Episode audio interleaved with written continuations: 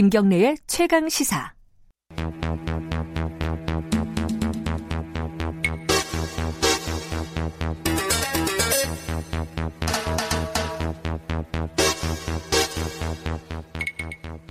네, 사건의 이면을 깊이 있게 파헤쳐보는 시간입니다. 추적 이십 분.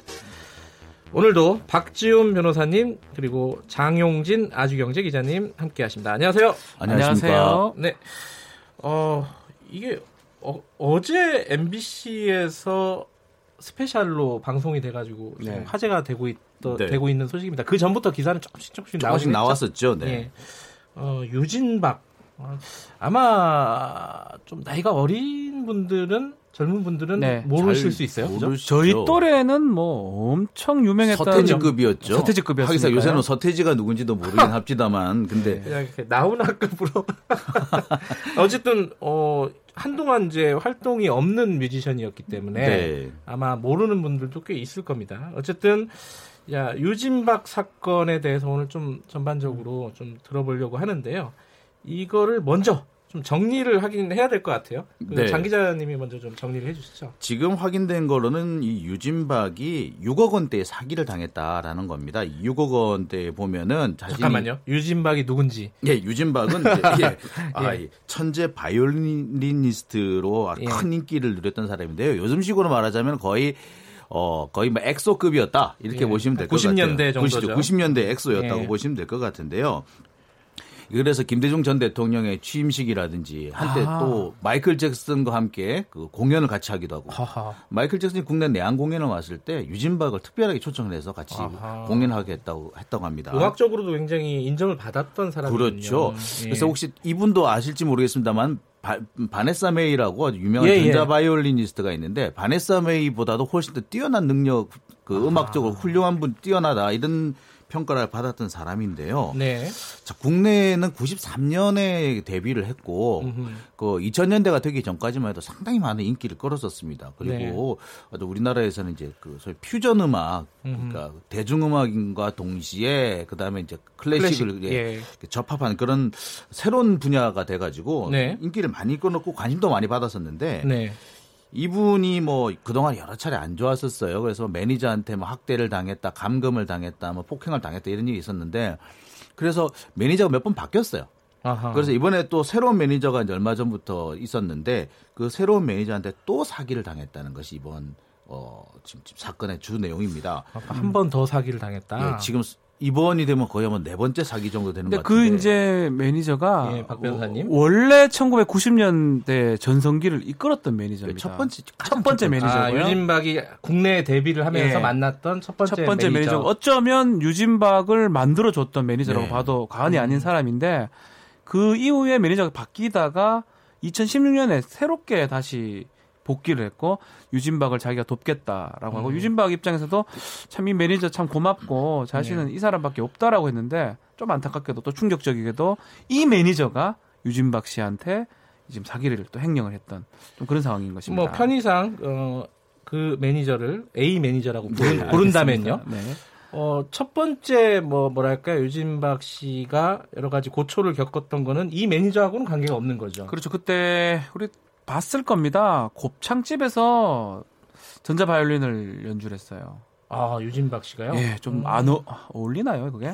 뭐 안 아, 어울릴 수도 있잖아요. 아무래도 좀 그렇죠. 이 규모가 예. 굉장히 작은 그쵸. 공연장인 거죠, 말하자면. 천하의 유진박이 예. 곱창집에서 전자 바이올린을 연주했다. 그 충격을 그때 많이 받았는데 그거를 계약하고 유도했던 매니저가 있었습니다. 아하, 그 노예, 다른 사람이죠? 그렇죠. 예. 전 매니저인데 노예 계약을 했다. 또 유진박을 감금했다. 폭행을 했다. 그래서 언론에 한 보도가 된 적이 있는데 그 사건은 뭐 증거 같은 게 좀 부족해서 결국은 무혐의 종결됐다. 어, 그래요? 예. 처벌을 안 받았어요? 안 받았습니다. 이게, 어, 이, 이거 좀 이제 다시 좀 구분을, 음. 자세히 말씀을 드려야 될 것 같은데. 네. 그러니까 이 젊은 분들 이해를 돕기 그렇죠. 위해서 비티에스가 곱창집에서 공연을 했다 생각하시면 됩니다. 그래서 생각합니다. 예. 예.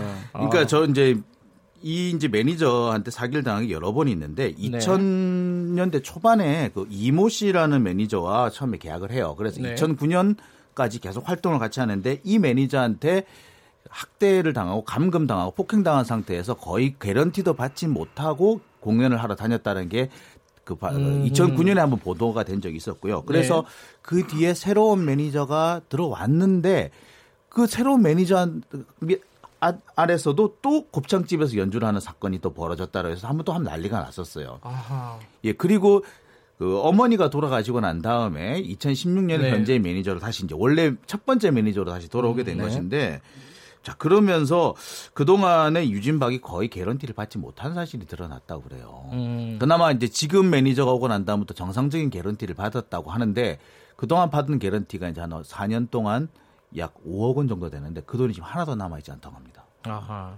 그럼 어찌됐든 아까 박 변호사님 네. 말씀대로 보면은 예전에 그런 뭐 폭행, 감금, 뭐 착, 일종의 착취죠. 착취라고 네. 보는 게 맞죠. 예. 네. 그런 일들이 불거졌는데 네. 그 부분은 수사 결과는 흐지부지 무혐의로 끝나고 어허. 그 이후에 이, 이 A 매니저가 다시 음. 온 겁니다.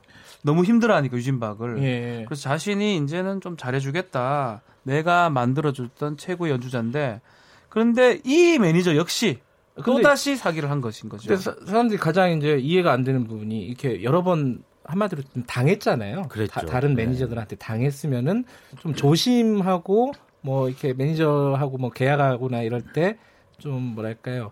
이 꼼꼼히 좀 따져보고 그랬을 법도 한데 또 당했다는 게 뭔가 이유가 있었을까 그 싶어요. 유진박 어머니의 얘기를 들어보면은요. 네. 그러니까 어머니는 돌아가셨습니다만 그분이 네. 살아 계실 때 이제 방송 인터뷰를 한 내용들을 살펴보면은 유진박이 약간의 그 장, 장애가 있는 걸로 돼 있어요. 그래서 아하. 조울증도 있고 어릴 때는 자폐 증상도 있었다고 합니다. 그래서 꾸준히 네. 치료를 받아왔는데. 어, 또 더군다나 이 유진박 같은 경우에는 시키면 정말 잘하는 거예요. 그래서 아, 이런 말 하지 마라 그러면은 진짜 아하. 안 해요. 자기가 학대를 당하고 있으면서도 너 학대 당했다고 얘가 얘기하면 안 돼 이러면은 또 다른 인터뷰 가서는 학대 당한 적 없어요라고 또 얘기를 하기도 하고 그랬다는 거예요. 그래서 아하. 증거가 안 남아 있고 그 첫 번째 그 감금과 폭행을 했다는 그 매니저 같은 경우에 두 번째 매니저죠. 네. 이 두 번째 매니저 같은 경우는 유진박을 감금하고 폭행한 걸로 처벌받은 것이 아니라 네. 다른 그렇죠. 가수를 성폭행한 혐의로 처벌받았어요. 아, 그래요? 네.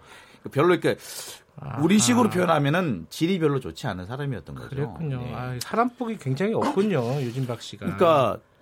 인복도 좀 없다고 볼 것 네. 같기도 하고 아무래도 판단력이 보통 사람보다 조금, 조금 떨어지지 않을까 생각이 들어요. 판단하는 부분이 뭐 조울증도 있고 어떤 정신병적인 부분도 있지만 네. 뭐 그런 약을 또 복용을 또 하다 보니까 네. 어떤 지적 능력이라든지 판단 능력이라든지 그게 조금 미약하니까 계속적으로 그런 것들을 매니저들이 이용을 하는 것 같습니다. 네, 이번에 매니저도 그런 부분들을 이용한 게 아닌가 보이네요. 예, 박지훈 변호사와 장용진 아주경제 기자와 함께 추적 이십 분 진행하고 있고요. 유튜브 라이브도 진행하고 있으니까 오셔서 보시면 되겠습니다. 근데 한 가지 궁금한 부분은요. 요번에 음. 어, 마지막에 유진박 씨에게 사기를 쳤다고 음. 이렇게 얘기가 되고 있는 그런 의혹이 있는 사람을 고발한 쪽이 유진박 씨 본인이 아니라 그렇죠. 서울시 장애인 인권센터예요. 이 부분입니다. 왜 이렇게 되는 거죠? 이 부분이 이제 문제점인데 예. 그만큼 판단 능력이나 이런 부분들이 많이 떨어진 거예요. 음흠. 본인이 직접 피해를 당했다면 고소가 되는 거고요. 네. 제삼자가 이제 신고를 하면 고발이 되는데 네네. 고발을 지금 하더라도 이 장애인센터에서 특히 서울시 장애인인권센터에서 했다라는 거는 네. 유진박 씨가 그만큼 지적장애라든지 이런 걸 앓고 있는 상황이고 네. 그런 상황에서 사기나 횡령을 당했기 때문에 대신해서 고발을 한 것으로 보입니다. 변호사가 지금 한 거거든요. 아하. 그래서 뭐 조사가 아마 진행은 될 겁니다. 예. 그렇지만 유진박 씨가 정확하게 자신의 피해에 대해서 다 얘기를 하고 이 사건 제대로 전개될지는 조금 지켜봐야 될 것 같아요. 지금 현재 네. 유진박 씨가 자기가 어떤 피해를 입었는지를 정확하게 모르고 있더라고요. 아, 그래요? 그러다 보니 예. 여기서 고, 고발한 것 같아요. 그러니까 음. 자기가 지금 거액의 사채 빚을 지고 있었는데 네. 자기는 한 번도 돈을 빌린 적이 없다. 왜 그 빚이 있느냐라고 음. 얘기를 하고 있고 그다음에 자신의 그 개런티 그동안 수억 원 정도가 쌓여 있을 때인데 예. 그 잔고가 없다. 통장은 어딨냐 하니까 나도 통장 모른다. 그다음에 아마 유진박 어머니가 물려주신 제주도에 땅이 있었던 모양이에요. 네네. 이 땅이 있었는지조차도 모르는 거예요. 나는 제주도에 산 적 없는데 라고 얘기를 했다는 겁니다. 아하. 그런 것을 볼 때 유진박이 스스로 뭔가를 판단하기는 좀 어렵기 때문에 아마도 서울시 장애인 인권센터에서 좀 대리나 음, 또 뭐 음. 대행을 좀 해주지 않았느냐는 생각이 드는데 이쪽에서는 이제 엠비씨 측, 그러니까 M사 쪽에서 이제 그 자료를 넘겨받아서 이 그 작성을 했다고 합니다. 예, 그러면 이제 고발을 했으니까 수사를 하게 되겠죠. 그렇죠, 하게 될 텐데, 근데 한 가지 궁금한 부분은 아니, 어머니가 돌아가시고 음. 매니저가 이렇게까지 사기를 칠 정도였다면은 네. 그 주변 사람들, 지인들도 아, 있을 거고 친구들도 안타깝죠. 있을 거고 뭐 왜 아무도 없었을까요? 이런 얘기를 하더라고요. 유진박의 친척이나 지인은 이제 미국에 다 거주를 하고 있고 아하. 국내에는 이제 어머니하고만 있었는데 어머니가 조금 후견인이나 네. 아니면 좀 도와줄 만한 어떤 법적인 조치를 좀 취했으면 하는 아쉬움이 있어요. 예. 그런데 그런 어떤 공백기에 매니저가 가지고 재산적 이익을 뭐 지적력이 떨어지다 보니까 뭐 필요하다면 사기라는 거 쉽게 칠 수 있는 거거든요. 음흠. 그런 것들을 이용했다는 게 상당히 아쉽고요. 어머니가 사 년 전에 돌아가신 이후로는 완전히 어떤 무방비 상태가 아니었나 이렇게 보입니다. 매니저가 지금 어, 행방이 묘연하다면서요? 지금 연락이 안 되고요. 언론 음. 취재를 하니까 자신이 문자 메시지로 원래 취재에 응했다가 내가 뭐 잘못한 게 있으면 처벌은 받겠다라고 그 정도만 얘기를 하는 상황인데 음. 일단은 지금 행방이 묘연한 그런 상황입니다. 현재 어쨌거나 지금 그 유진박의 재산이 하나도 남아있지 않다. 통장 잔고가 영원이라는 점까지는 인정을 했다고 해요. 아하. 그러니까 아마 자신이 뭔가 잘못이 있다는 건 어느 정도는 알고 있는 것 같고 그래서 아마 동적을 감춘 것 같아요. 컨테이너 창고 열쇠까지 들고 와가지고. 그렇죠. 유, 그러니까 그, 그 유품이죠, 컨테이너 창고에 어머니 유품. 유품이 있는데. 어머니 유품이요? 그렇죠. 그러니까 그 유품을 찾아보면은 이제 추가로 재산이 있을 수도 있고 아하. 또 피해가 추가로 드러날 수도 있을 것 같은데 좀 안타까운 부분이 있습니다. 그것도 찾지도 못하고 있는 상황이다. 그렇죠. 예. 네. 근데 이렇게요. 이 어떤 어, 지금 사실은 어, 공식적으로 음. 이 지적 능력이 어느 정도 수준인지는 알 수가 없는 알 상황입니다. 그렇죠? 예, 예. 하지만 뭐 조울증을 알고 알, 알았다. 그리고 어, 이렇게 매니저한테 쉽게 당할 정도의 상태였다. 이 정도만 추정할 수 있는 거 아니겠습니까? 그렇죠. 그렇죠. 이런 사람들을 대상으로 해서 이렇게 사기나 이런 걸 치면 어떤 처벌을 받게 됩니까? 지금 뭐 준사기죄라는 범죄도 있습니다. 줄사기? 준사기. 아, 사기에 준사기. 준해서 하는 준사기. 아, 그래요? 본인이 이제 뭐 지려천박이라고 표현하는데 네. 좀 사려가 분별력이 떨어지는 걸 이용해서 네. 기망을 해가지고 재산상 이익이나 재물을 편취했을 때 네. 성립하는 범죄고요. 근데 이 사건은 뭐 사기 횡령이 될 것 같아요. 사기 횡령. 그리고 좀 더 과중해서 처벌할 처벌될 수 있고요. 네. 더 안타까운 부분은 사실은 이런 천재 바이올리니스트 아니겠습니까? 그렇죠. 좀 누가 아니면 국가가 국가가 좀 책임질 부분은 아니지만. 네.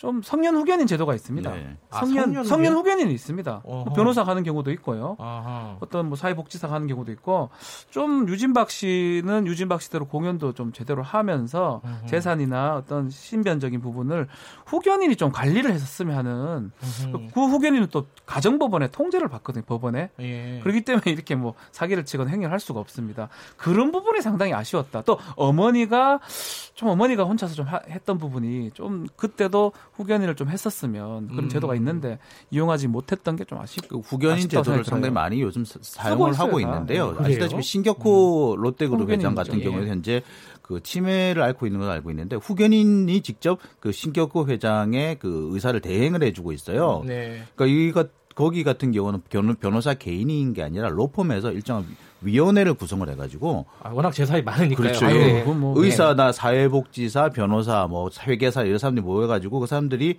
함께 회의를 열어서 결정을 내립니다. 음. 그러니까 이 사람의 뭐 재산상의 그 행동이라든지 그다음에 뭐 여러 가지 그, 그 친족상의 행위를 모두 다 대신해주고 있거든요. 네. 그런 후견인 제도가 있는데 왜 활용하지 않았는지 좀 아쉽습니다. 근데 후견인을 지정을 하려면은 본인이 해야 되잖아요. 아, 뭐. 청구권자 중에 검사도 청구를 할 수 있어요. 아, 그래요? 시, 뭐 지방자치단체도 청구를 할 수 있고 지금 이런 상황이면 이 네. 사건이 사건대로 수사를 하고 뭐 종결이 되겠죠. 네. 뭐 그 중간에 후견인 신청을 해서 우리는 보고 싶거든요. 그렇죠. 공연을 정상적으로 유진박이 음. 큰 무대에서 그래도 바이올린 천재 바이올리니스트니까 네. 그거를 볼 우리 대중들은 그걸 보고 싶어하고 또 유진박 씨 유진박 씨대로 그만큼 그걸 했으면 대가를 받아야 되는 뭐 그런 상황이 좀 돼야 되지 않겠나 그 아쉬움이 있네요. 매니저들이 지금까지 보면은 그 상당히 유진박의 상태를 좀 악용했다라는 생각이 그렇죠. 많이 들어요. 근데 그, 법, 법적으로는요 음. 유진박 씨가 이 자기가 손해본 재산이라는 것들을 좀 되찾을 방법은 없나요? 받, 받, 받을 수 있습니다. 아, 그래요? 받아야죠. 네. 불법행위죠, 지금 또 손해배상. 네. 근데 문제는 이걸 다 써버렸을 가능성이 높아요. 안 썼을 때. 예. 지금 압류나 가압류 저희가 제가 막 도와주고 싶을 정도로 마음이 아파요. 그거를 이제 있다면 있기만 한다면 어, 묶어둔 다음에 민사소송을 통해서 네. 불법행위에 대한 손해배상 청구를 통해서 받을 수는 아, 있습니다. 알겠습니다. 이 청취자분들도 아마 이제 유진박 씨를 과거에 좀 많이 봤던 사십 대입니다. 예, 분들이 네, 되게 안타까워하는 문자를 많이 보내주세요. 정진만 씨도 음악밖에 모르는 순수한 사람을 이용해 먹는 간악한 인간들이 있다. 양종숙 씨도 네. 너가 좀 도와줬으면 좋겠다. 음. 다들 좀 안타까워하는데 이, 뭐 이번 계기로 사실은 좀 어, 유진박 씨에 대한 주변에 좀 관심이 생겼겠죠. 네. 몰랐던 사람들도 많았을 테니까. 그렇죠. 예.